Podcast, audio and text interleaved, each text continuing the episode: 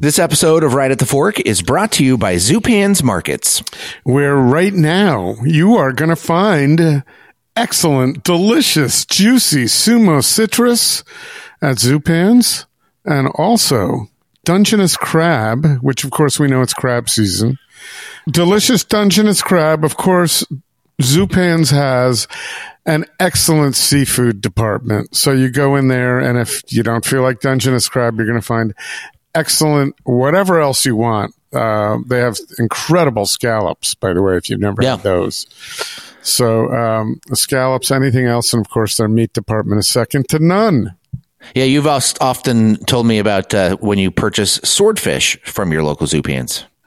That's hard to get. I Yeah. mean, it's something I was used to on the East Coast, and uh, really nice to be able to get it out here too. And of course, Zupan's sources from all over the world. So not only is Zupan's your place for local products, um, but it's a great place to get things from exotic, not even exotic, some of the best sourcing in Italy, Spain, all over all over the world.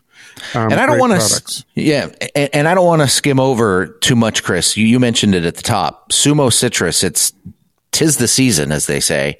And we bought a bunch of those Sumo citrus oranges over the holiday break, and I love. I can't stop thinking about them. They are like so perfect, sweet, seedless, juicy. The best citrus you will ever have.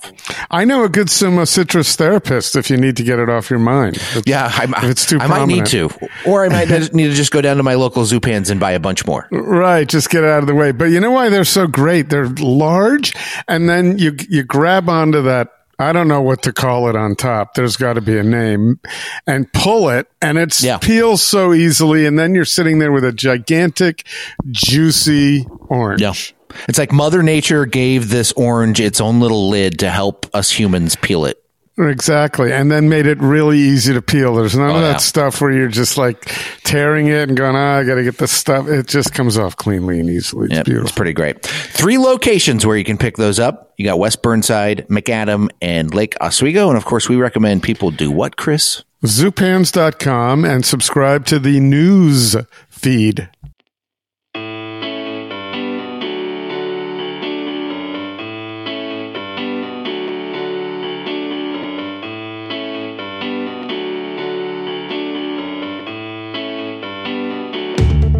All right, here it is. Time once again. It's Portland's Food Scene Podcast, right at the fork with your host, Chris Angelus from Portland Food Adventures. And I'm co host, Court Johnson.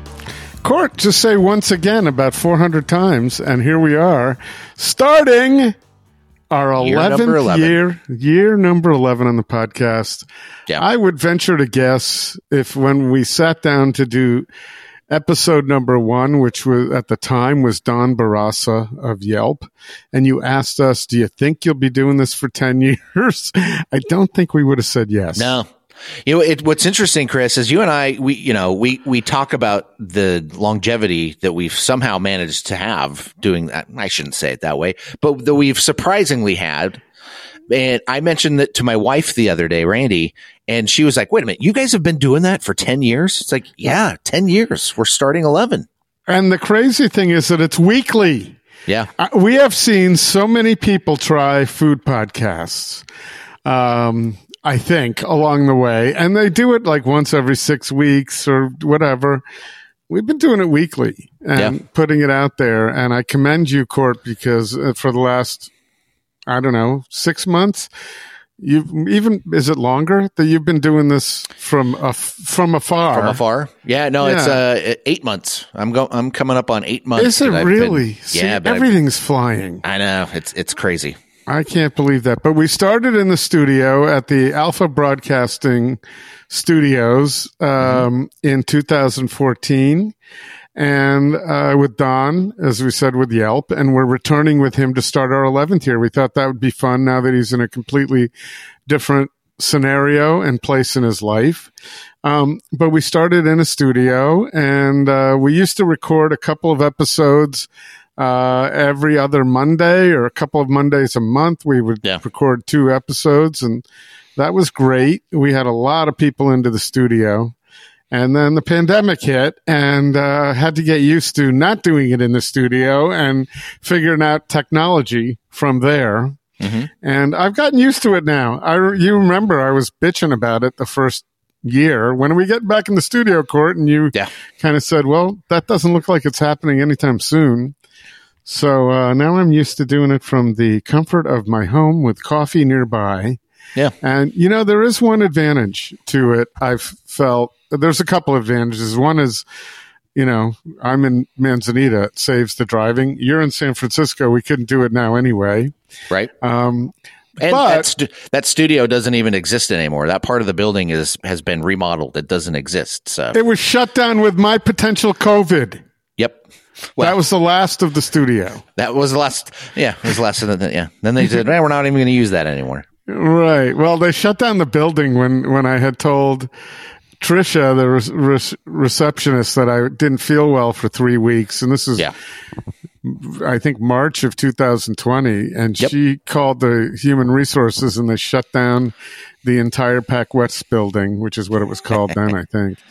Um, Yeah. That was it. So anyway, we've been recording it, but there is an advantage. And it used to be that we, uh, would record on Mondays at, I don't know, 11 o'clock and everybody would have to be there. And that was the option. Now, since we're a little looser and we have a, we have a platform, I can say to guests, Hey, what's convenient for you and tell them when I'm available to record it. So it makes it a little easier in that respect that we give the guests a little more flexibility to do it, but then they have to have the right technology and they don't always. So. Right.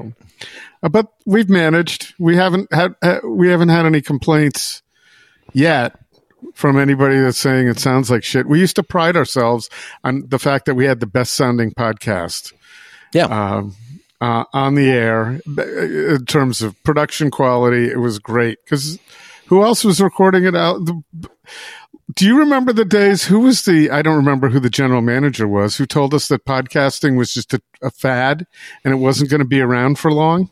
oh, yeah, yeah. well, now Here we are. ra- radio stations are trying to figure it. Well, they're, they probably figured it out, but there was a period where they were trying to f- figure out how to get themselves into podcasting. Yep. So, but they are. Everybody's doing it now, and podcasts are video casts. But yeah, I'm. But when when we started, people didn't know what a podcast was. We had to tell them how to access it and what it was all about. And now, Right. now everybody's got a podcast. So Yeah. Anyway, we must take the opportunity to thank profusely Zupan's Markets and Ringside Steakhouse. They've been with, they've both been with us. You know, you talk about time flying. I believe it's, a, it's about seven years now. They've been Yeah. with us consistently or eight years. Close to it. hmm Yeah, month after month, and we can't thank them enough. They're perfect sponsors for us. We always said in the beginning, we've had others, some sponsors come and go, but we love having organic sponsors that, that are line up with the Portland food scene and are appropriate that we believe in. And, and surely we believe in them. And it's more than just the sponsorship of the podcast. We believe they are, we would recommend Zupans and Ringside to anyone if we'd never even had a podcast. So I believe that. I'm sure Yeah. you do too, Court. And you, you aren't one of the- 100%. yeah, exactly. Yeah. So, so we it couldn't have been better for us all this time, and so um, thank you to them. And we couldn't have done this without listeners. I think.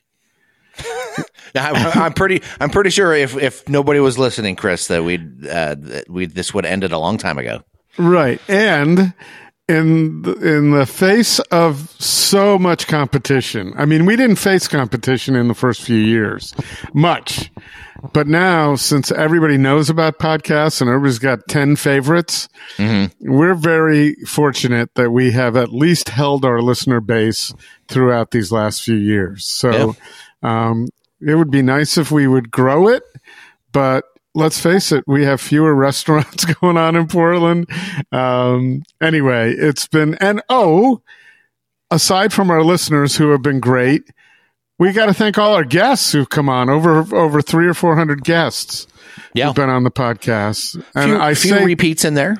right. That's why I say three or 400. So it's probably been a solid 350 guests, I would imagine, over the 10 years. Yeah. 35 a year with some repeats and then some of the sound bites that we did for years. So thank you, everyone who has anything to do with Right at the Fork. We appreciate it. And, um, and we thank this will be, I think, I'm not sure, but this today, now that we're starting our next decade, will be the first podcast that we recorded with someone overseas, right? I think we spoke to we. I think we spoke to a woman in France. Oh, point. Kate Hill. That's right. Yes. I'm sorry. Yeah. And I can't, who can forget Kate? She's great. And Right. you can subscribe to her, um, Substack, Kate Hill. That's great. So yes, Mm-hmm. I'm sorry I forgot that. To make up for that, I'm driving people to her There you go. Substack.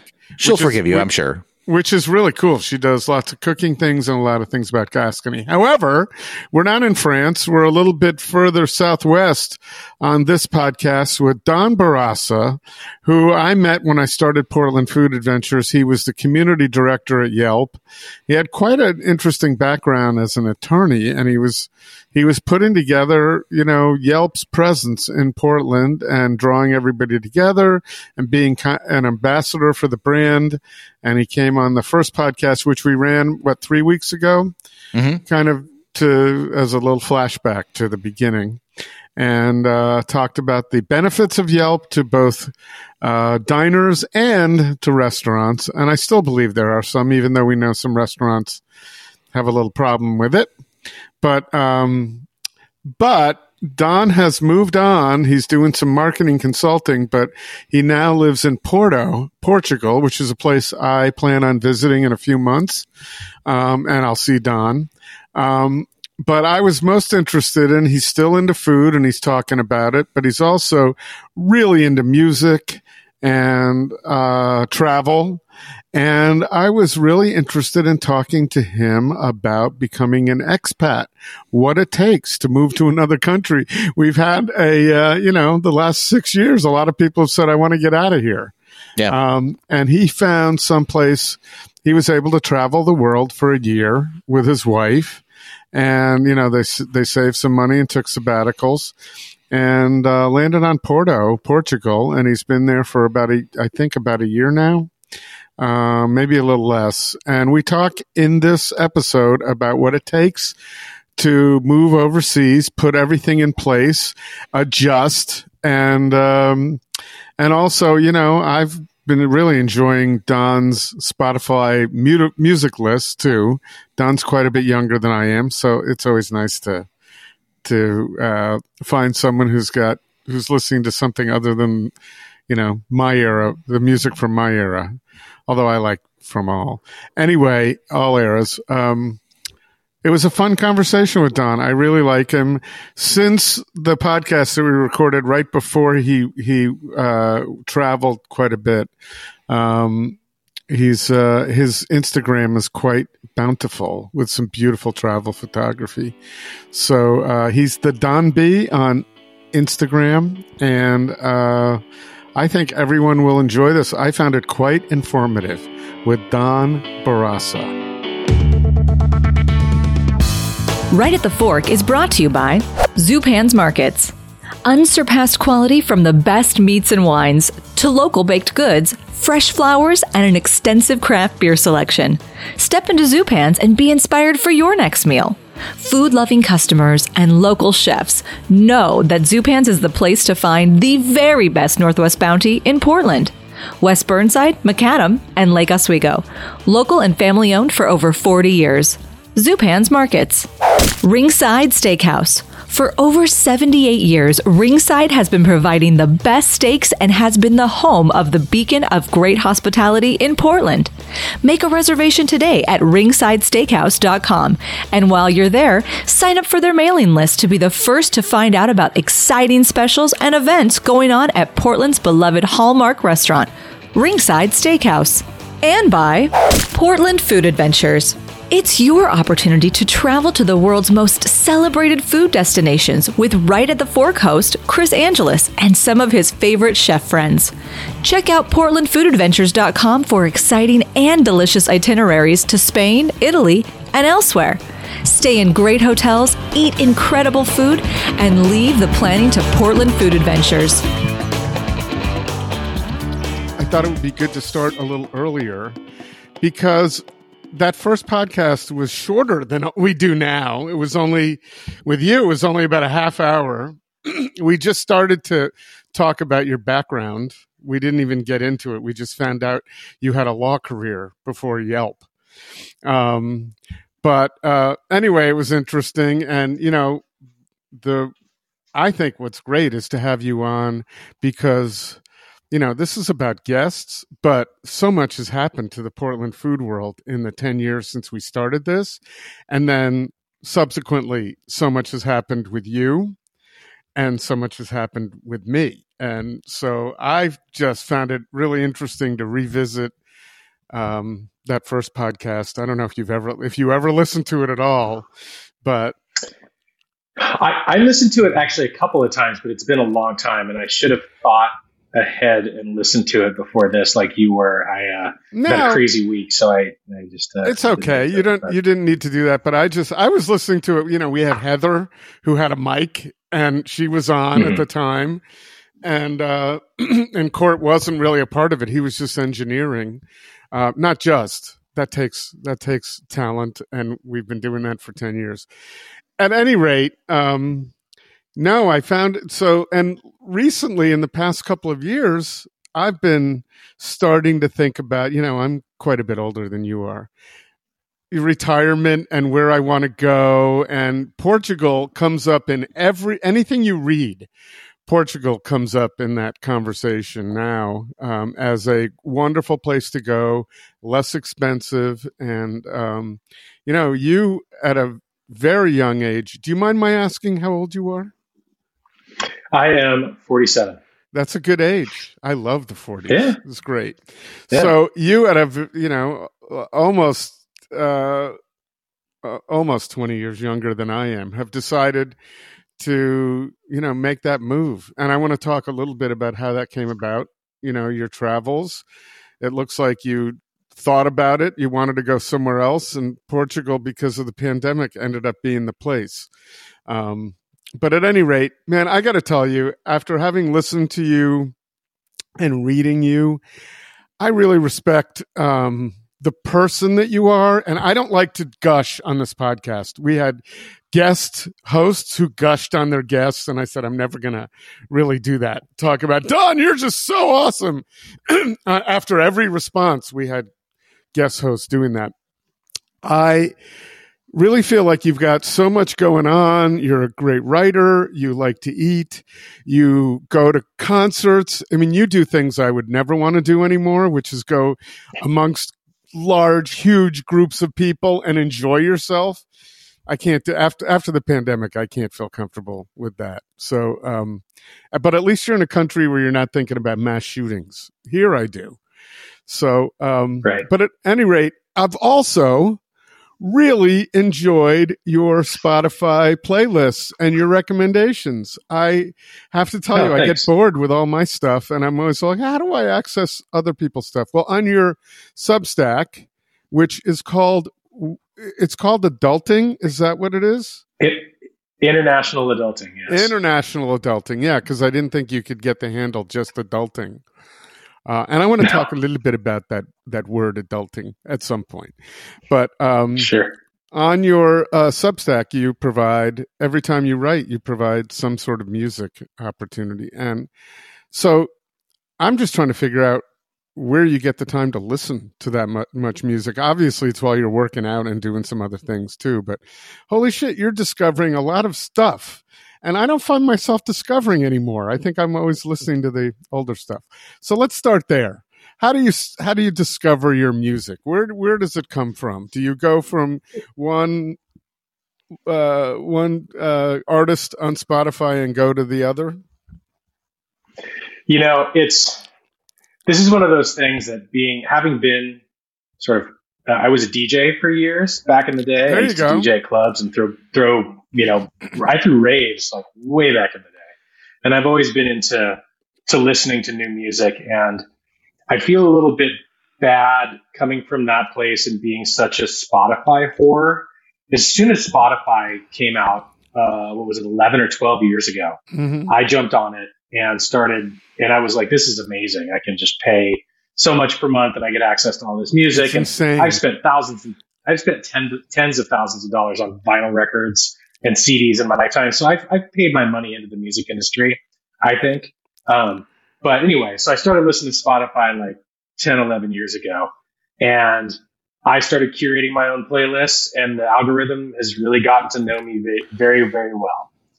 And um, I think I rely a lot on Spotify's tools. They have a um, yeah, every Friday they give me a release radar playlist, and they suggest all sorts of new stuff for me. And because the algorithm knows me so well, they just give me new stuff, and I really enjoy listening to new stuff. I'm not a I mean, I have some lists of like old favorites, but my wife's the person who will put on the playlist with Tom Petty and you know all the old good stuff. Those are mine. yeah, yeah. I mean, I, I, love Tom Petty. You know, I love the. I, I love. I don't know. I love Pink Floyd. I love all the old good stuff. But like, I listened to that over and over when I owned those CDs, and that's all I had to listen to. Right. Now I can say, "Hey, I found this new artist," and then I can turn on their radio on Spotify, and I'll start hearing all sorts of songs that sound just like that artist. And I'm like, oh shit, here's 10 new bands that I've never heard of. Right. And I just really enjoy it. I do so, that. I, you know, I'll explore that way too. And here's a band I've never heard of, and let me go to their, let me go to their uh, radio, whoever it is, radio, and mm-hmm. then go from there. But no, and I like, I have a really nice Sonos system and I like a lot of background, beautiful sounding background music that really has nice bass. And yours, the stuff I've discovered of yours is really enjoyable. So, um, thank oh, you. Thanks. That's not why listeners are listening to this, but I mean, also the idea behind this podcast is just to get behind our, just get a little deeper into our guests so people know them. And I'm starting to feel after 10 years of doing the podcast, we can we can branch out beyond chefs and bartenders and there's a lot of interesting people out there who are just connected in a in a way to the food scene you were connected in such a way that uh, you were the perfect first guest for us because you knew a lot of things about the Portland food scene when we were just starting the podcast 10 years ago. And, uh, you know, it was interesting going back to listen to that, that you were talking about how much you loved Portland and how much it meant to you. And you're no longer there. And so it's, um, it's really interesting what can happen in 10 years. A lot of things you never expect. You cannot project out that far in your life.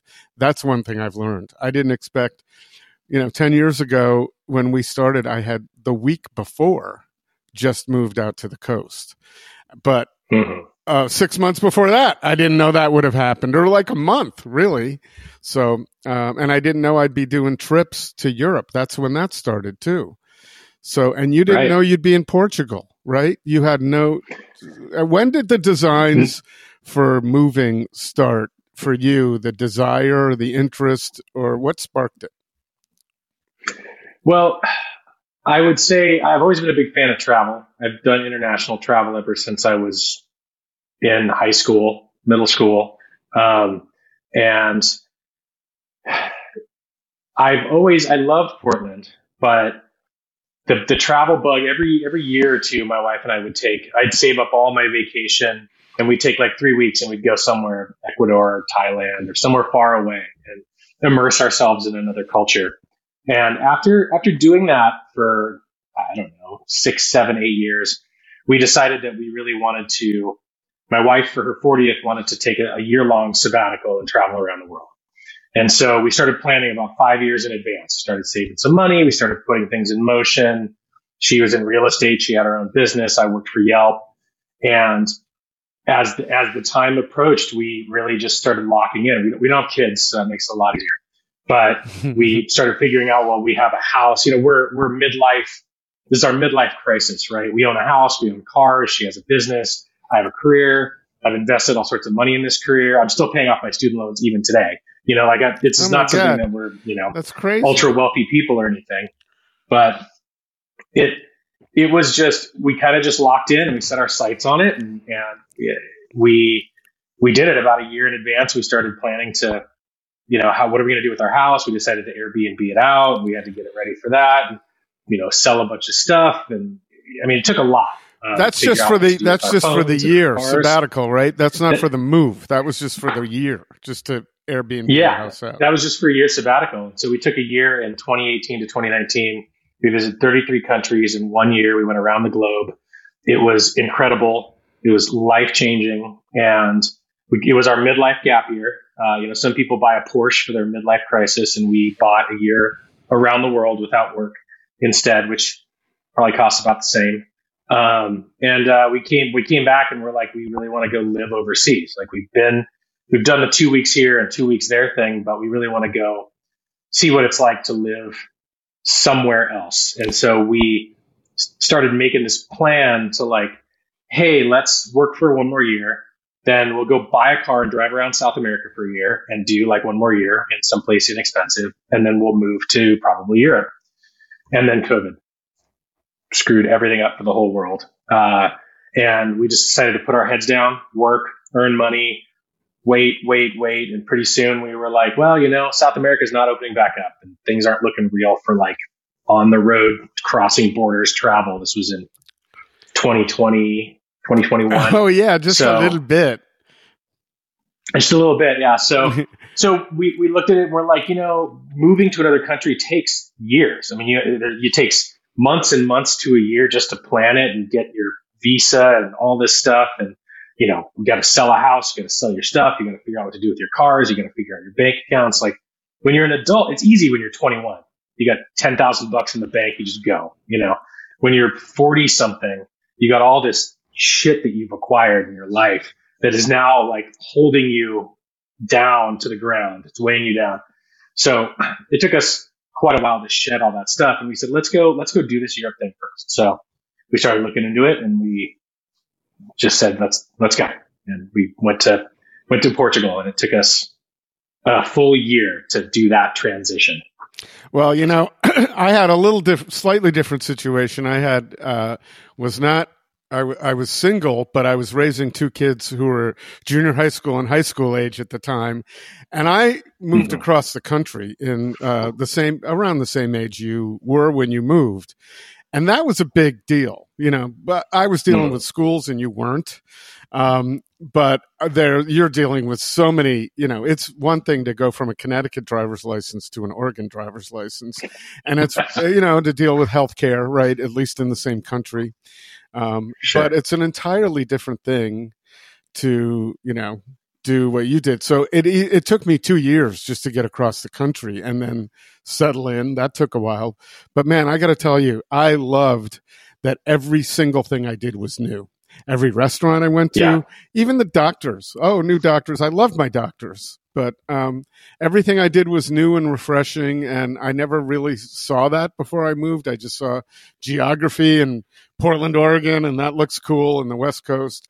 So you are still going through that. I'm reading your Substack, and you are just really reveling in uh, everything that you're experiencing, from music to sports.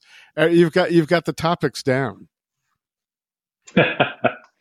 Yeah, absolutely. I mean, we're we're I'd say we're still in the honeymoon phase, but at the same time, there's you know the part of the theme of my Substack is it's, it's international adulting, right? Like like we're not just we're not just tripping over here and tending bar for a bit and seeing if we can you know get some good hookups and whatever. We're you know we're we're coming over here and making a life, and it requires a significant amount of real bureaucracy fighting and all this other stuff. So with the honeymoon comes all of the the sort of struggle that you get with completely starting over. Like you said, you move to a new place. You know, you need to. It's a new language. There's a new culture. You need to meet new friends. You need to find new places to eat.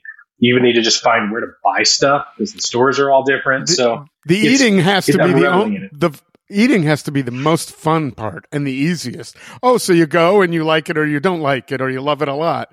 But the tough part, I've been watching, I've been reading about your renovation on your home, and that's crazy. I can't even imagine doing that and starting out without speaking the language. It's hard enough dealing with contractors, you know, in a place where you speak the same language. Um, but then also to deal with a different uh, pace And, you know, people are different in Europe than they are in the United States. They're slower. They don't communicate as well generally. And then you've got the language barrier. So, uh, yeah, that's a, did you realize what you were into until you got there? you know, it's funny. My wife had a 17 year real estate career in the United States and she dealt with an uncountable number of buyers and she has all of these rules about who are the good buyers and who are the trouble buyers you know people who look outside their price range. People who will tell you we do want this and we don't want that and they start looking at the houses that have the things they don't want and all this stuff right? She was her own worst client. We were her own worst client when we came over here because we got our real estate agent and we're like well this is what we want. This is the area we want it in. And we don't want this and we do want that. And one of the things we didn't want was a renovation because we knew that even in the States, a renovation is a, a nightmare. And what did we end up doing? We walked into a place that it was this, you know, there's, there's a weird listing service here and the listing looked like sketchy, but we decided to check it out anyway. And we walked four flights. It's a fourth, fourth floor walk up, which is crazy, but it's right in Now you're dealing with knee problems. Yeah yeah, knee problems will be will be a, a nightmare. Yeah, um, fourth floor walk up. But but we did. I mean, our, our, our real estate agent here was like, "You said you didn't want a renovation. You said you didn't want this. You said you didn't want that." And we're like, "We don't care. We want." It. And so we bought it, and we just dove straight in. Well, so and that is if you didn't have, and you knew this going in, if you didn't have that renovation to deal with, life would have been, your honeymoon period would have been different. Now you've got a honeymoon with a really annoying, um, I'm not going to call it spouse because I don't want people to think I'm referring to Hillary.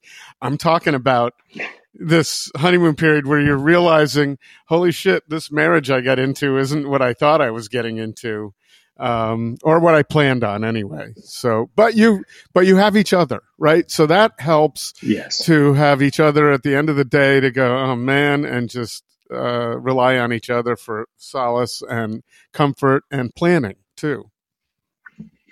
Absolutely. Yeah. I mean, it, I guess the analogy is it's like uh, the mistress showed up to the honeymoon and, and made things a little bit wacky. Mm-hmm. Like uh, we, you know, it, I think I think it's sort of all all meant to be. When we were looking, we looked at another place here. Um, there there was a visa scheme here called the Golden Visa, where for a long time you could buy a place for a certain amount of money and you get automatic residency. And they sunset that right in at least in Porto, right in January of 22 when we were looking mm. to buy.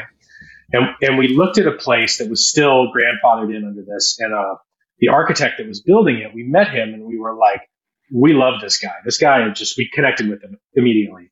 And so when we saw the other place that needed the renovation, we told our agent, look, if this guy, Miguel, will work with us, we'll buy this place. So of course she gets on the phone with Miguel. It's like, Miguel, you got to work with these clients, these crazy American clients. They want to buy this place. They need a, they need an architect. And he's I count him as one of my best friends now. I mean, not just like in Portugal, but like a really good guy, uh, somebody I think I will know for for my life. Uh, we've met a lot of interesting people here. We've met some fun expats, stuff like that. But um, you know, I think there's a there's a certain amount of fate that's baked into this. That despite the rocky road that we are on with our renovating a 1939 Art Deco building that's leaking like a sieve and needed a new roof. Um, you know, we're we're making like genuine connections out of it. We're learning a lot. I'm learning the language really quickly because uh, I got to talk about LED downlights and paint colors and you know waterproofing and tile placement in Portuguese. So it is what it is. Yeah, but it's just a heavy duty investment into your wonderful future because once that is behind you, you're going to be in that house that you as opposed to one that you just bought that you didn't have to renovate, that you designed and put a lot of heart and soul into and went through a lot to get there and it'll be in your rearview mirror. And yeah think of the connections you made. All the contractors the experiences you've had are going to help you going forward in whatever you do um, you know whether it's your career or just personal life uh, so I am uh, I'm fascinated by it, and I, I respect you for doing it because I don't know. I just personally don't know a lot of people who've said we're moving to another country, and um, and here's how you're going to do it. How did you gather the information that was necessary to uh, know that you could, you know, get the proper visas and have the income uh, necessary to be able to execute this move? That's a good question. Um, you know, there's there's a lot of Americans that are doing this right now, and it may not be headline news in America, but as soon as you start putting putting it out there in the universe, you start talking to people about it. Pretty soon they'll say you'll meet people say, "Oh yeah, my friend's looking at doing that too," and my other friend did some research on that. I got somebody I know who's already over there, and so we started talking to people. Just you know, we we we run in a circle where people travel a lot and you know stuff like that. So we started talking to people. People started introducing us to other people. We got some we got some tips right away about. Uh, we were looking at Italy, um, and I looked into the requirements for Italy, and Italy doesn't really want you unless you got a lot of money or you got Italian heritage. They make it very difficult. Uh, and I looked, we were looking at Spain as well, and somebody said, ah, you should look at the tax laws there. They could be good or they could be bad, depending upon how your your your life is structured uh, they said you should look at Portugal. And we had kind of, Portugal was sort of on our radar.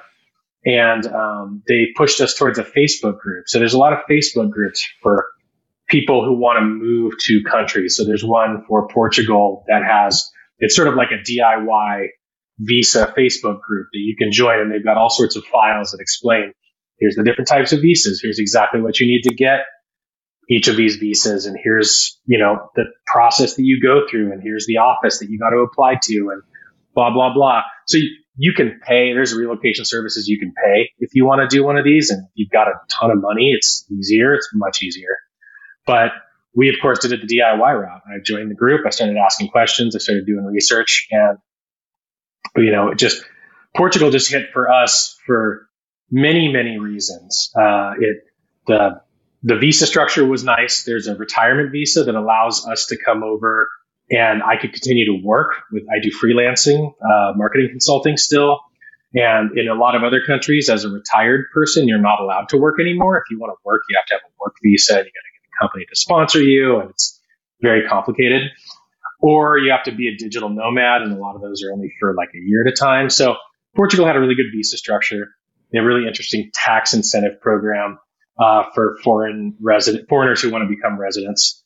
Uh, and we looked at all of those things, and then we came over to visit, and we met the people. And what really sold it for us was the people. The people here are kind and welcoming and friendly and wonderful. They're not jaded by tourists. They're not like the people you meet in you know downtown Florence or downtown Paris that are just so sick of Americans or whatever. They're they're really wonderful people. And so this this sort of journey we started from like just manifesting it into the universe to actually getting on the ground here to do some scouting it was it, it ended up just being this beeline that we made for portugal that we haven't really looked back i mean there's other great countries i have an expat friend uh, who was in the food scene in portland doing food marketing who lives in paris now and she adores it and i you know I'm in touch with her all the time. So you, is that, is that Shannon by any chance?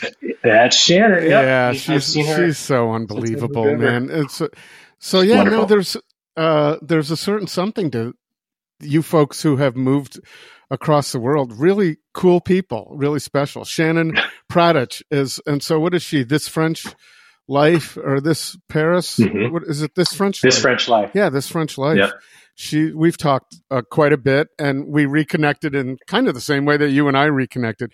What I find is interesting is the parallel between what you're talking about with Facebook as a resource, because I found that too. And then if you go back to our first episode 10 years ago and we were talking about Yelp, the the conventional wisdom about Yelp and really how it could benefit people if they just shut the fuck up and, you know, looked at it. It's the same thing with Facebook. We're all complaining about, and Instagram. Well, not so much Instagram, but we're complaining about social media, yet it can be so helpful at times. I mean, that helped you move across the world. And I found so many Facebook groups that have helped me in different ways.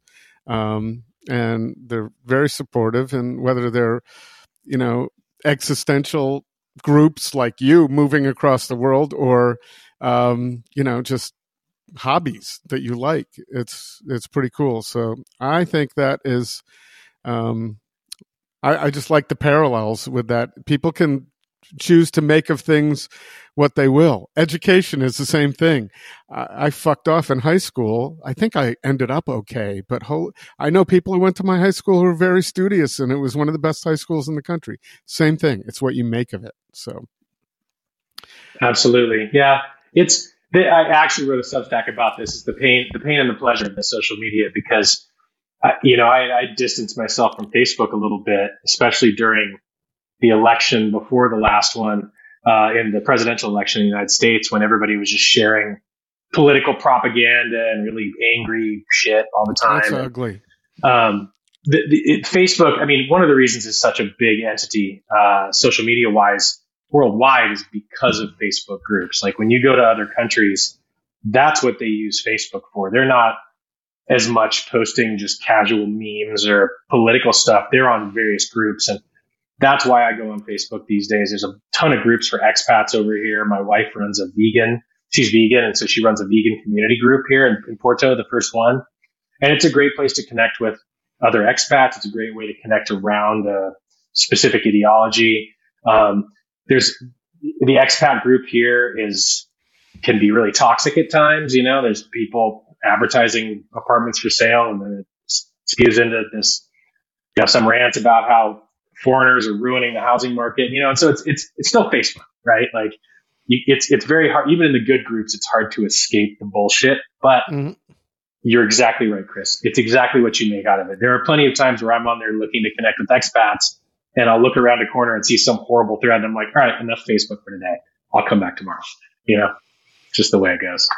Yeah. And it's also, I would imagine, I'm sure there's a few conduits, but a way to stay in touch with the folks you left behind. You you never really leave people behind now because of the digital world. It's one of the reasons I thought it would be easy to move across the country. I can keep my friends. I'll st- I can talk to them just as easily as I can someone next door. But um, so it enables you to stay connected. Are you missing Portland at all? Oh, I miss my people. You know, my my my split with Portland was was absolutely amicable, but there was a little bit of sadness baked into it because part of the reason that I left Portland was to go to move on to a new thing. And part of the reason I left Portland was to leave Portland because Portland, the Portland that we discussed 10 years ago is a different thing than the Portland that is now. And I'm not a hater. I don't, I don't believe what Fox News says about Portland. I don't believe what CNN says about, I don't believe what any of them say about Portland. I'm, you know, I, when I was there this last summer, I went downtown. It's not that bad, you know, uh, downtown's always had its rough spots, but it's also uh, it's, not it's as good as it was, was, ten years ago. Sorry for interrupting you, but I mean it's a it's a lot different. So it it is the the energy is a lot different. You know, I mean, Portland went through a transformation when when I was talking to you ten years ago. Rents were still affordable, houses were still affordable. You know, th- there was a different economic picture that existed in the city. So there was a a crucible for people like Gabe Rucker and other chefs. You know. Uh, Tommy Habetz, and John Gorham, and all these guys, and Walt Alexander and the Pine State crew, everybody who came out of those early kitchens had the ability to open restaurants and without, you know, risking absolute financial ruin. I mean, it's one of the reasons why people came to Portland to do what they did with food. It's like the food cart scene. You could experiment and you could do really cool stuff. And it wasn't like your life and your kid's future on the line financially. And it's, it, it is just necessarily different when houses cost 3x or 4x as much. You know, commercial space costs that much more. There's way more homeless people because houses cost so much more. You know, all of the shit. It, it's it, there's no simple answer to it, but it just it, there's a lot of change. You know, Portland Portland went through a transformation, and I I I'm not sad to be in a new place, but I do, I miss being able to go get vegan Sri Lankan food. I miss being able to go get my fried chicken biscuit. I miss being able to get really, really excellent pho out on 82nd at Pho, Oregon, you know, or Javiel soups. Like that kind of stuff doesn't exist here. It exists and it's just not very good. So, I mean, yeah, I, I miss I miss walking up on Mount Tabor. Like, there's no question. But I I'm trying not to live in the oh, I'm so sad I miss that because I'm in this wonderful old new place you know, with new experiences for me. Yeah, so. and a lot to discover, and that's and you're just how far into it are you now? How long have you been there? I'm uh, a year and a month. Okay, so yeah, you still yeah. got some honeymoon period to go. I remember oh, when yeah. I moved out here, I considered myself, you know, a new Oregonian, and then all of a sudden you realize there's a ton of people who say they've been here for less time than you have, and oh, I'm a veteran. I kind of know my way around. So, um, well, when you speak of the the food scene there, one thing I want to because I'll forget. So, your wife is vegan. You're not. Mm-hmm. How is that for you? How you know because I find it challenging. You know, I dated for a long time. Uh, I find it very challenging to go out with someone who has, you know, like to share. We like to share, and you know, don't take any offense, but as soon as someone was, starts asking a server about what's in this and what's in that and what can I eat, I, I get a little, I start getting a little squeamish. How is it to be married with someone um, that you always have to think about vegan fare? Um, well, uh, if my wife listens to this podcast, it's fucking awesome, Chris. Uh, no, I mean, it's got its it's got its challenges, right? I, I think I think so. When I moved here, uh, I was vegetarian. I had been vegan for a couple years uh, in Portland, and then I I traveled down to Central America. And traveling long form as a vegan can be really difficult. And I backed into vegetarianism a little bit. And then when I got here, I started dabbling in meat again, and I realized that I went through some health stuff and realized that all the carbohydrates and everything I was eating on my vegan diet just weren't weren't they weren't right for me. Um, and uh, not to not to digress into any sort of argument about which diet is healthier, but I, uh, you know, I, I, I, my wife's almost always been vegetarian, so I've, I've had the joy of like the challenge of cooking food at home that's vegan and delicious at the same time, and that's not just pasta and carbs. Uh, going out in Portland was not difficult because there were vegan options. Oh yeah, everywhere. it's probably um, the easiest place you can find. Yeah, here in Portugal, it's it's a little bit different. They actually have a federal law here. So in like schools and hospitals, and prison, any institutions, they have to have vegan options by law. Um, but the, the local restaurants still, there's a lot of lost in translation. Like you have to really get in and say, is this vegan? Okay, well, is it made with any butter? Is it made with any eggs? So it's, it's made me learn very quickly how to communicate better uh, in the Portuguese language. But also, there's a certain amount of like we've discovered that the vegan scene here is most heavily not Portuguese food. There's a lot of great vegan nouveau cuisine, you know, like gourmet cuisine, world cuisine, Asian cuisine, um, you know, fresh bowls, salads, that kind of stuff. But if you want to go eat a traditional Portuguese meal, there's only a few places that you're going to go where they've got vegan versions of things because it's a pretty meat heavy diet mm-hmm. over here. Um, so, you know, it's just been a challenge. Like I'm not as plugged into the food scene here immediately as I would have been if I, if we were both, um, meat eaters, but I'm getting out there as much as possible. And because I've made a few Portuguese friends, they've been shepherding me around town and showing me all the great little tascas and dive, you know, presunto houses and various foods that you've never heard of outside of Portugal, like um, papas de sarrabulho, which is a, a blood, a pig blood and pork stew with uh, flour in it, and it's like a, a thick brown stew with, with cumin. It's absolutely delicious. Nobody's ever heard of that outside of, of Porto. But I noticed Andy Ricker was in town a little while back with uh, a buddy touring through the region, and he uh, he was eating that kind of stuff, and uh, it was great to it's great to see people coming here and unlocking good food. Well, if anybody's going to find that, that would be the guy. So yeah, uh, seriously, that is uh, interesting. He's been traveling a lot lately. I've noted. Uh, I don't think he did yes. it for quite a while, but he, we have to find out what's up with Andy. Um, he's been a podcast guest too. Uh, an honor to have him on this podcast. Listen, as long as we're talking about veganism, let's take the sure. opportunity for the segue into a commercial message from our friends at Ringside Steakhouse. Be the perfect uh, there you go. Perfect antidote to that conversation. Uh, but we'll be back with Don Bourassa. We're calling you Don Bourassa expat. What else should we? How else should we refer to you? With regard to the oh, food oh, world, how do we put? How do we? How do we associate you with food? I just have, you know, I just thought expat would do it for now, but we'll figure it out. Food aficionado. I don't food know. Aficionado. There you go. We'll add that. All right, so we'll be back in uh, right after this message.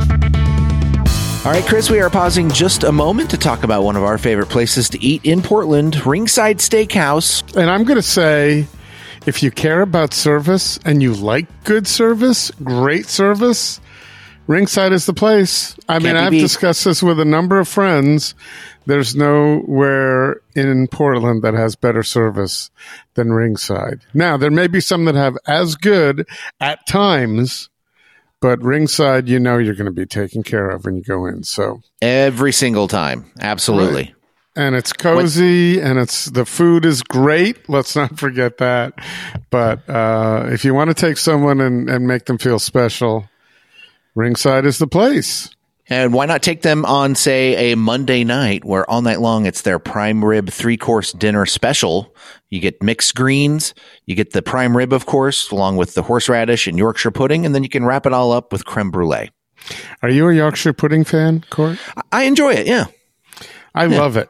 And uh, I know that I, have enjoyed it all uh, quite often with their prime rib special, but also I've had the we've had the batter we we got the batter in a kit. I don't know if they offer that, but we asked for it, and we mm-hmm. made Yorkshire pudding here uh, for some friends, and it was just delicious. So oh, very nice. Yeah, very nice. And also, are you aware? Yes, you are.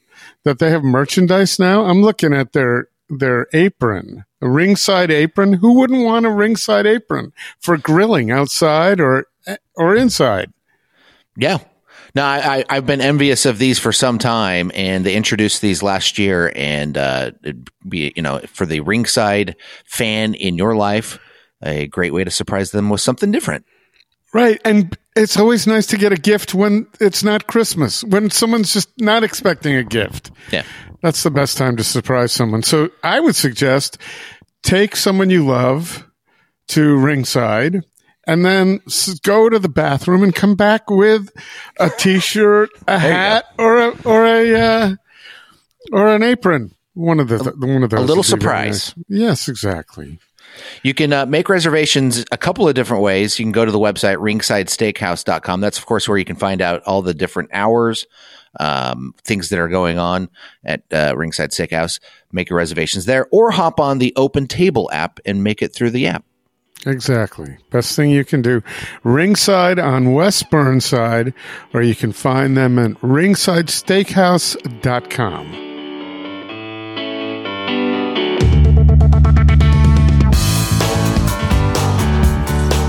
are uh, back with Don Bourassa, live, well, kind of live on tape from Portugal.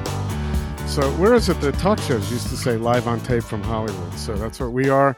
This would be the first time, Don, I have recorded a podcast in the morning darkness. I have done a few in the evening darkness, but um, thanks for getting me up early. And we started earlier than we had uh, planned on because I wrote and asked, Can you do this a little earlier? Because I figured we'd have quite a bit to talk about, and you're an interesting person. So, we won't run out of things. So, um, Sounds good. I appreciate your your end of the day with us. Um, and so, what uh, I wanted to ask, your Substack is is really cool. You put some time into it. How much time does it take for you to? What is it? Weekly that you're writing something about your experiences there.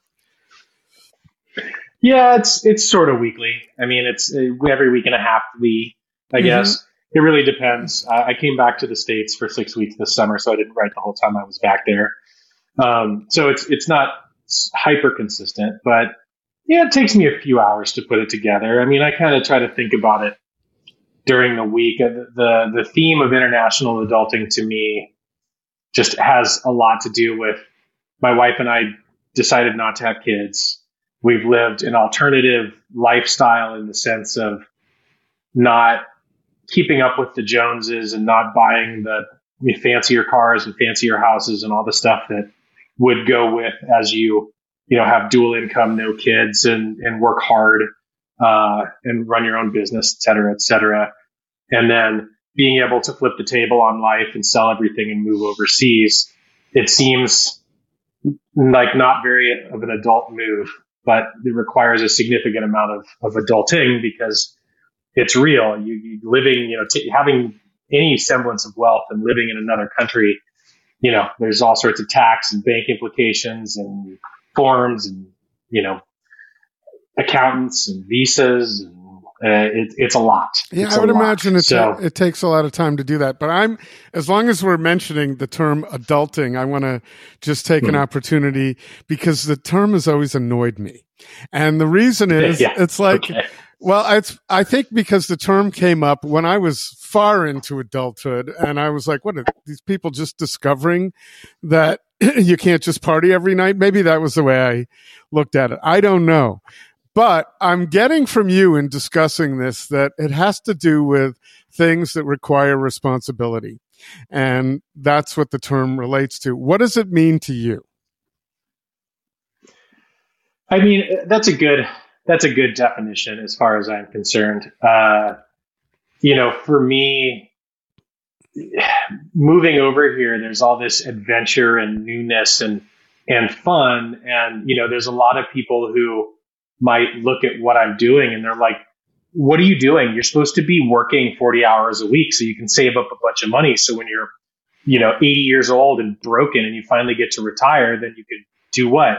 Swim around in your money like uh, Scrooge McDuck, you know, like that's what is that, right? I think I think for me it's it's the idea of separating a notion of what I'm supposed to be doing in the world as an adult from what I actually want to be doing.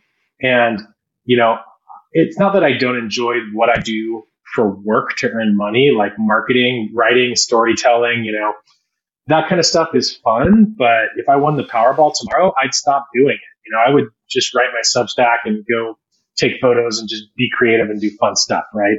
So the adulting is what I have to do so that I can do what I want to do. And I think that it's important to understand that as I get older and as I get more broken, I don't want to regret having not done things in my life that I wanted to do because there will be less things that I can do when I get older. And I'm not an ageist in any way. I just, I keep breaking things. Like I keep, I broke my foot this year. I broke my wrist this year. You know, like I don't want to get to a place where I can't go travel to. I'm about to go to Malaysia on Monday for three weeks. And I don't want to get to a place where going to Malaysia means I got to stick to Penang and Kuala Lumpur. I want to go diving in the Similan Islands and, you know, do fun stuff. So that's, that's, it's a long winded answer, but to me, the definition of adulting is what you do so you can go actually live your life like you I think you're supposed to. Well, that's interesting because you're really writing about the fun stuff. And, uh, you know, underlying it is, well, I got to do this to be able to do that. And I, it's funny because you led me to I'm a I Nancy Rommelmann once referred to me as uh, a one of the most fallow writers that she knows. Like I have not. I made I made my living on seven word headlines, and I did really well. But I'm capable, uh, in terms of skill set, of writing a pretty good book or a few pretty good books. But I don't have the discipline. So that's kind of what you, what you're getting at. I don't have the discipline to do that. But so I led I led to uh, Substack and and then it asks for a username. And then I started thinking about what I got going on in my business life, Portland Food Adventures and Right at the Fork. And then I started to think about Portland Food Adventures that I started 13 years ago and I'm still doing it. It's evolved. It's to things that are closer to what you're doing, travel. Um, mm-hmm. it's all, it's still got food involved, but it's more travel now. And then I thought, well, I'm not in Portland per se. I'm near it. I still have something to do with it. Uh, food, I have to say, I love it, but it was the conduit through from which I built something. And we all love food. Uh, the people who say I'm a foodie or, or, you know, people, most people like food. They like to eat. And then the only thing left, I think, is adventures. I'm posting on my Instagram my dog, my coastal pictures more than I am food. So things evolve. I guess that's my point.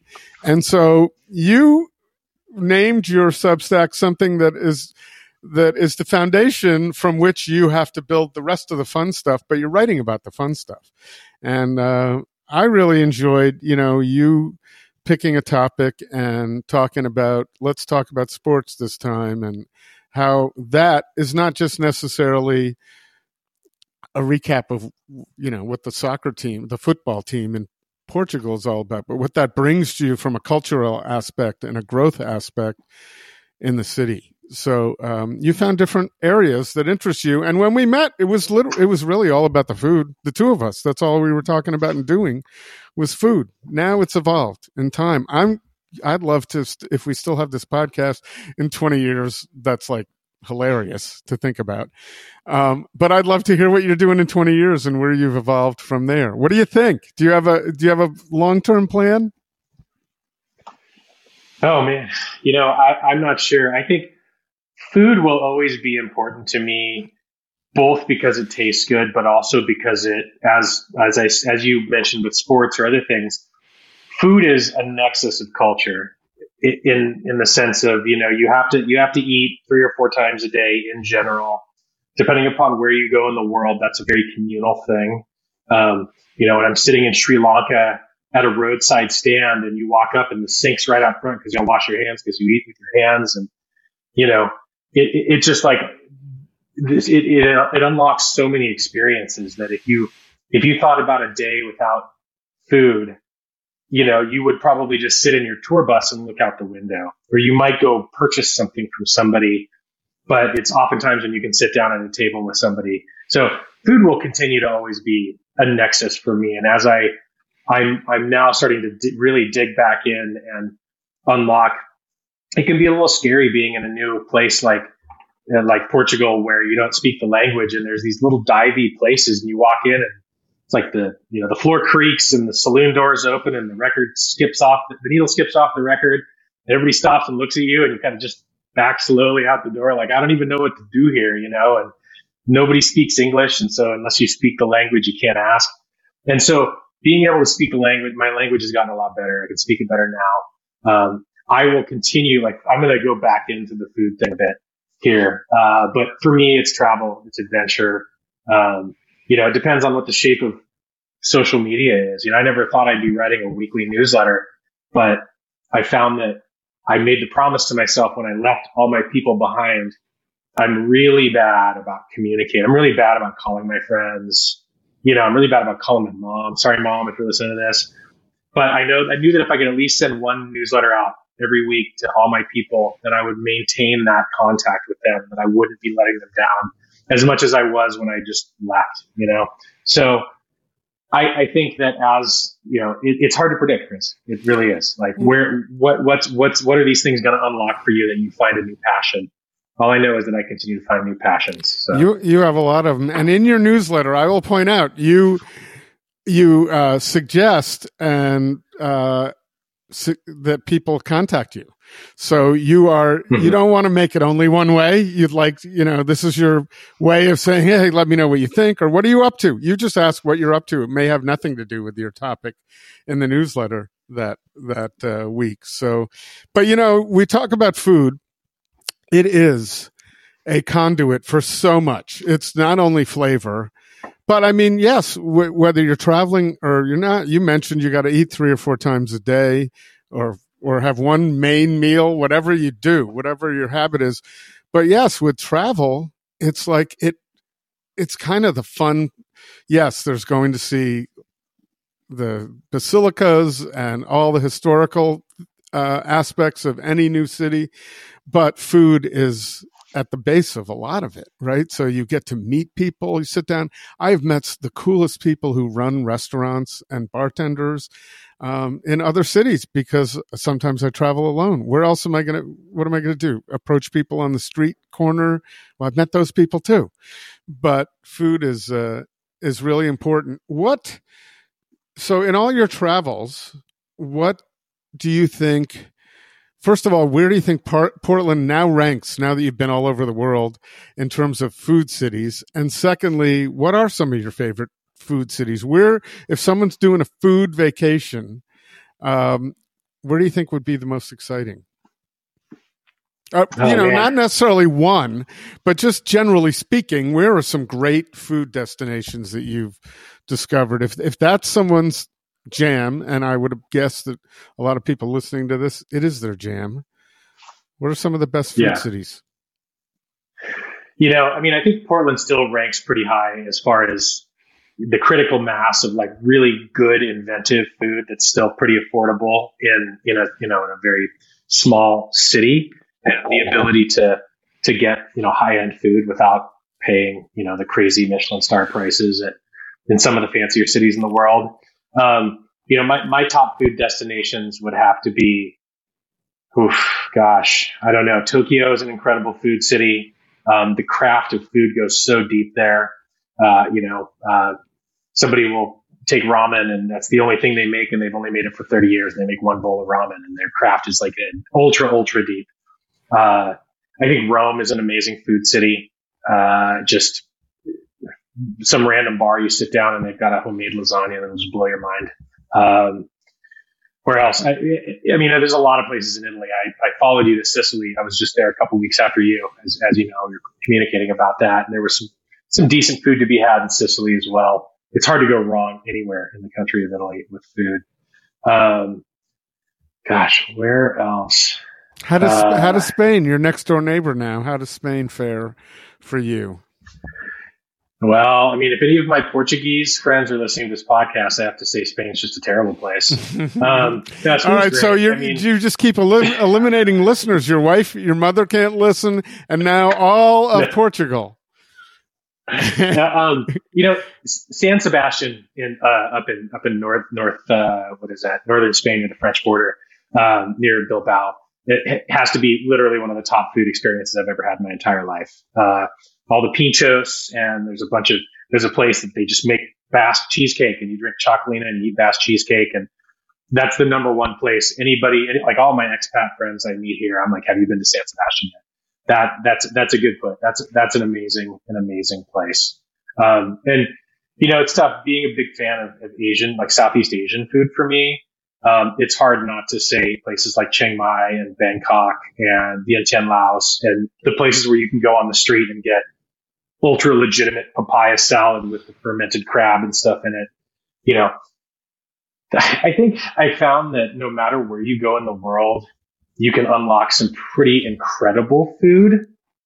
There have been a few countries like um, like in the Balkans where you know the kebab is really interesting, but there's a lot of just like roasted meat. You know, it's like okay, I've had a lot of roasted meat in my life. You know, unless you've got a really interesting sauce on it or something else, it's delicious, but it's not like it's it's not going to you know shake your foundations as much as going into a basement in Japan and having a chicken ramen with extra chicken fat on it and something like you like oh wow I can order extra chicken fat on this? This is amazing you know? Um, so not to, not to trash in the Balkans but there's a lot of countries where you can't get that. I, I, it's tough because if you go into a grandma's house anywhere in the world you're probably going to get some damn good food. Well, yeah, but that's not easy to find grandma's house all the time. How do you go about finding your spots? I mean, I've landed on a hey if you really want to find out let's go go with a chef who grew up there they got their spots but uh, and i go to some cities where i know nothing going in um, and i rely on my you know all the public social media things i guess and then you can put something out there on facebook i'm going to you know amsterdam where where should i eat and you can't rely on that either. And the other thing is, I was in Naples and went to, you know, looked up lists of the best pizza, and those lists are bullshit. So I ended up in some really bad commercial spots. Well, one, and then I kept going back to the place I really liked that I discovered from my Airbnb host. That that's those are the people. That's one nice thing about Airbnbs is um, you know those yeah. people know their cities and they're not going to give you bad recommendations. But where do you find yours? Sorry for going on and on. I mean, I the coffee. No, no, is, no. The coffee's just kicking in right now. There you go. There you go.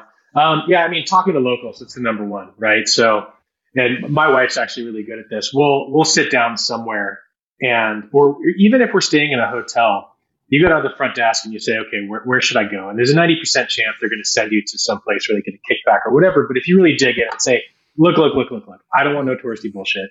You know, where do you and your family go and eat? And they usually say, well, we eat at home. But then if you, or you sit at a bar, go sit at a bar and talk to a bartender. You have a, if you can find a bar that's not just a tourist spot, you can start asking questions and they'll start, they'll usually start giving you answers. And so Airbnb hosts, you know, bartenders, servers at other restaurants, where do you guys eat when you get off? Mm-hmm. Um, social media, obviously, although there's a lot of Instagram bullshittery and fakery, you know, it's like, oh, you know, some influencer posts something and then there's a line out the door and it's not that good. You know, we started to experience a little bit of that in Portland where you wait 45 minutes for something that wasn't the best, I don't know, donut in town or something. And then you're like, why did I just do this? Right. Cause, cause of Instagram. But, um, yeah, I think, I think digging in, I, I, not to diss on Yelp, but outside of America, I use Google Maps a lot because Yelp never really penetrated hard outside of America. And so, and they haven't invested there. They wrapped up at, uh, I don't know, 10 years ago, their international operations. So it's just not, it's not as an up to date resource, but Google Maps can lead you to some interesting places. Some food blogs can, but you're right. Like in Naples, it was Google Maps where I found my pizza place right near the train station that was full of locals and line out the door and incredible.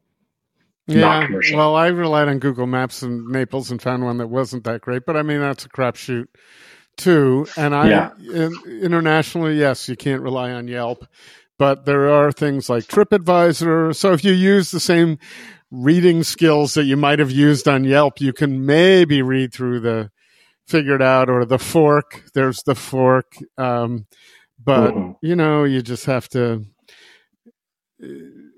I think we all kind of know what we like, and then there's pictures, like people putting pictures of food up. But and then to me, when when you have the ability to have users post pictures, I want to see a crowded restaurant. That is what I want to see. And the other thing is, we did this in Paris recently, where you know it's wide open, and you spend a few days there and walk down the street and see where it's packed and where it's not you can kind of tell it's not tourists it's locals those are the places mm-hmm. that are good too but you're talking about the bars and the back alleys and those are cool as well and i know you have started you know we talked about porto a few weeks ago and you were telling me that's what you're really kind of discovering now are the the undiscovered spots that aren't going to be on Yelp that you need to talk to someone like you to find out about. Yeah. Yeah. I mean, I, I think it's critical. You know, I would say on social media, the trick is to follow, not follow influencers, you know, people who have a pretty picture of themselves and all their food is styled perfectly. It's to follow the the you of the world. Chris Angelus is the Andy Rickers, the Kenji Kenji Lopez-Alt from oh, You're putting me in a category with who, Andy. Thank you. That's well, I, I'm putting I'm putting you in a category of authentic people. Like social media is full of fake people with fake aims posting fake food but there's legitimate people out there who are really doing like interesting things like like I don't want to harp on Andy but I've been following him lately because he's doing this roads and kingdoms thing and he was just all through my region mm-hmm. and he's he got around my region more in a couple weeks than I have in a year and a half I've been here the year and a month I've been here and because he's with somebody who's guiding him around but he's he's off in the villages doing some like ultra legitimate stuff. And if all you have to do is follow him, and yeah, I think they're trying to sell Roads and Kingdoms, but you can also just say, okay, well, I see that he's posted from this bakery that makes this super authentic bread. I'm gonna go find that, right? And so that to me is who you follow on social. You don't don't follow the pretty face with the pretty food styled photos follow the real well, people. Follow that's always been Rick my thing is find out where chefs go. That's the basis. So I know yeah. nothing. I, I enter it with, it's not up to me. I'm just going, just follow that person. And, uh, and so that's been my strength is saying this is the person you want to find out from where to go in Portland. That's how we started out. And now it's, you talk about San Sebastian. It's pretty cool to go with Javier from Urdaneta and find out where mm-hmm. his, you know, he grew up in, he spent years and he's still got a house in Bermeo. That guy knows, and he's a he's a great chef. So he's not going to take you to some place that sucks. That's a tourist destination. And so that has been the basis from everything. So I appreciate your saying follow me. And sometimes I'm in the shit places too. And um, I appreciate those too. I don't need all the the best of everything. I don't believe in best lists either. I d- believe in favorite lists because everybody's got different palates and nobody can say this is the best hamburger in wherever. They just can't say that. So anyway, but I do believe if you follow chefs, um, and when I post something on Facebook that I'm going to a particular city, yeah, I'll listen to what you know Kristen Murray tells me if I'm if I'm you know going somewhere or even you mentioned Shannon. Shannon knows where and I because of my budget I ignored her recommendations for hotels because I couldn't afford those. And boy I wish I had followed those because I ended up in a shit hotel in Paris recently or at least cost wise the value wasn't there. It wasn't bad but holy shit. Um, but at any rate those are the the people to follow. So what are you um, you're you're leaving next week so for three weeks, and what are you guys doing to now be able to afford to travel for three weeks at a time? It's not necessarily cheap to do that. Uh, well, I have an OnlyFans, so I mean, I'm I'm on here to, to, to promote my OnlyFans. Oh, no, um, I, I, I wish I could make that kind of money that fast. Um, the I do uh, well. My wife's semi-retired. She was in the real estate business for 17 years, and so she's she's taking some time between selling her business and what her next thing is. Um, we cannot afford to do a remodel and travel like this indefinitely. So something will be next for her. Um, I continue to work, so I can I do marketing consulting for some clients in the United States. Um, I am always looking for more work, but um, it's it's what been kind of, what you know, kind of clients. To, While we're talking about it, you may as well do a little promotional message. I'm sorry to interrupt you, but let's talk about what kind of clients you have and what you're what you're good at. Sure. Well, you know, the right now I have I have an aerospace client and a SaaS uh, client that does one's based out of Austin and one's based out of Hood River, um, and uh, I do sort of full stack brand marketing. I mean, my my strength is what I did for Yelp.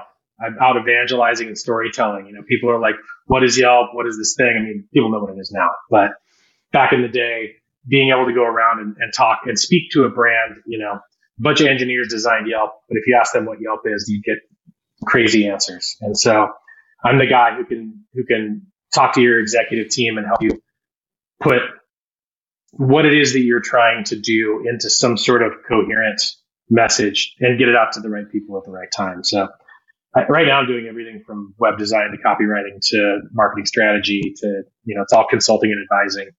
Um, and he, during this recent kind of quiet quitting thing that happened around COVID, I'm starting to fill some gaps. There's a lot of people who left full-time roles where full-time roles weren't really necessary and they can have somebody with experience like me come in and do 10, 20 hours a week and pick up, you know, it's a lot cheaper than hiring a full time head in that role.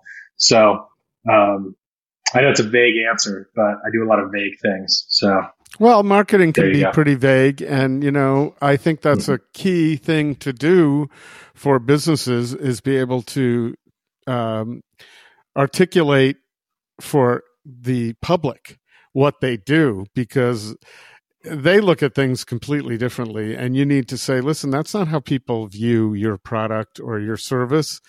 This is what's important. Here are the benefits to them. You're viewing it from a completely different standpoint. I did it with my my clients for years where i'd say you're talking to yourself. No one no one gives a shit mm. about that. You're making a you're making a laundry list. No one listen you got to pare it down you got to get it. You got to yeah. hone it to uh, an elevator speech or or a seven word headline, something to that effect. You got to be able to do that. So, well, that's cool, and it's good that you um, you're able to do that, and you know you can do that from anywhere. You know, we're in this world now where you can do. You can, if you have a skill, you can take it out. Listen, I've always said there's not there's no less security doing things yourself than there is being a the the beck and call of a big company, they can just fire you in a minute and they can do layoffs in a minute. At least if you keep yours manageable, you can diversify and have enough clients. So if you lose one, you pick up another, right? Yeah, it's it's definitely difficult to be operating from the other side of the ocean. Um, you know, not being present, not being able to show up at events and do networking in person, not being on the same time zone. I mean, you're early morning there and I'm evening here. The eight hours from here to the West Coast is absolutely brutal. My client, with, especially with my West Coast clients. So it's, it's an evolving thing. Like there's this idea, there's this pie in the sky idea going back to what we started this conversation with that you know, hey, I've got this remote job. I should move to some place like Portugal and just take my work with me. And and if you're a W two employee, it's difficult because there's all sorts of international regulations about, you know, you can come here and visit and work for a few months while you're here, but if you become a resident and you're a W two employee, the company's got to set up an entity here and do all this stuff to be legal and tax considerations. So it's, I think it's something real that people need to think about if they want to, you know, if you're a digital nomad, you really do have a, a, job that will work, let you work from anywhere in the world and your company supports it. Great. Right. Um, I will, I'm curious to see what my struggle as a freelancer will be if I need to continue to pick up American clients, but I'm not in America. Uh, I'm, I'm, just, I'm just far away. So I have to, have to keep my networks fresh and, uh, um, you know, who knows? I think you got to visit once in a while. I did that same thing when I moved from East to West Coast. I had all East Coast clients to start, and it was great for mm. a hmm. couple of years. But I noticed over time I lost this one and I lost that one because someone was there locally in their ear, and you're not able. You can do it by phone, yes, but they're walking in their office and they're taking them to lunch.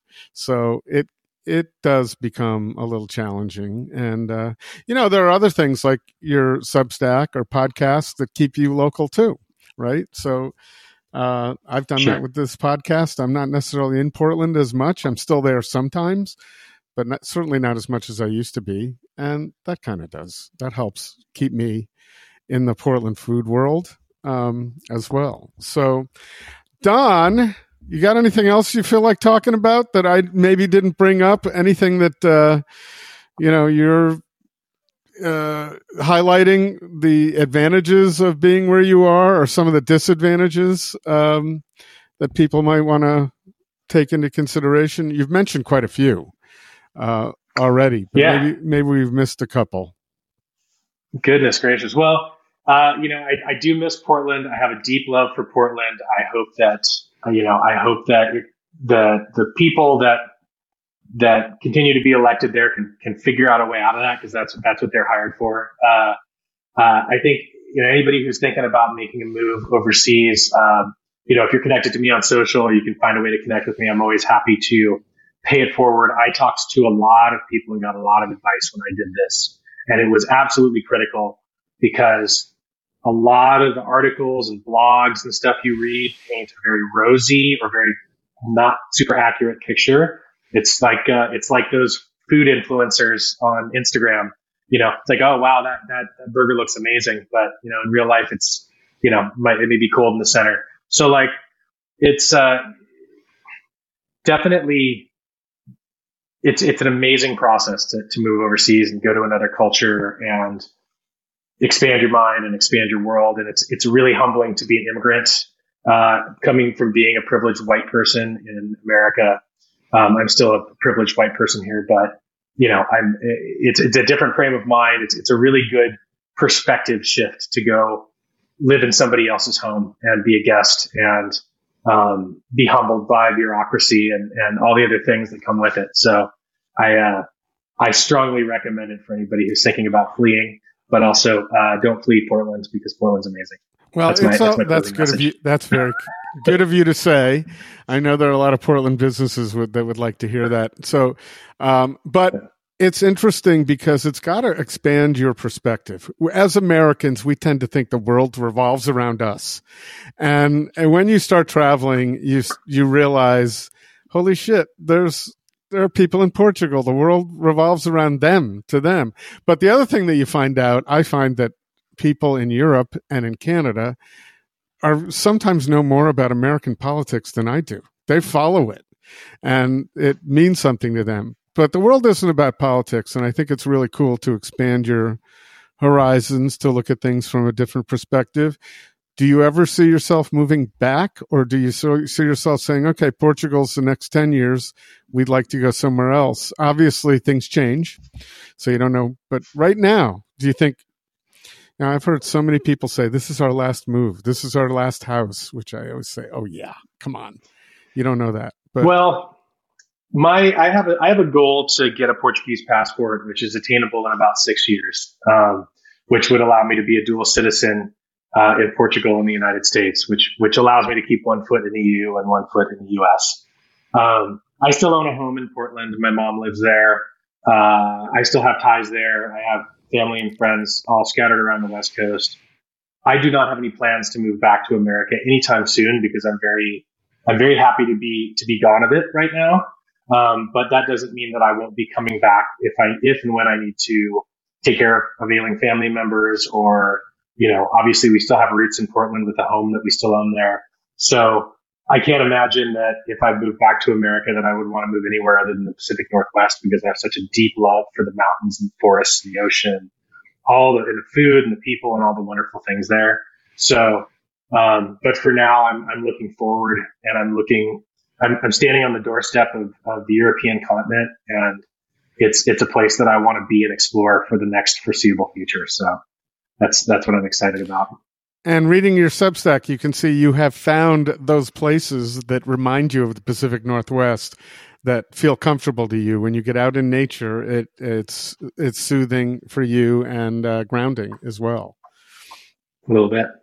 That's cool. Well, listen, yeah. I look forward to, we're going to get together in Portugal one way or another, one time or another.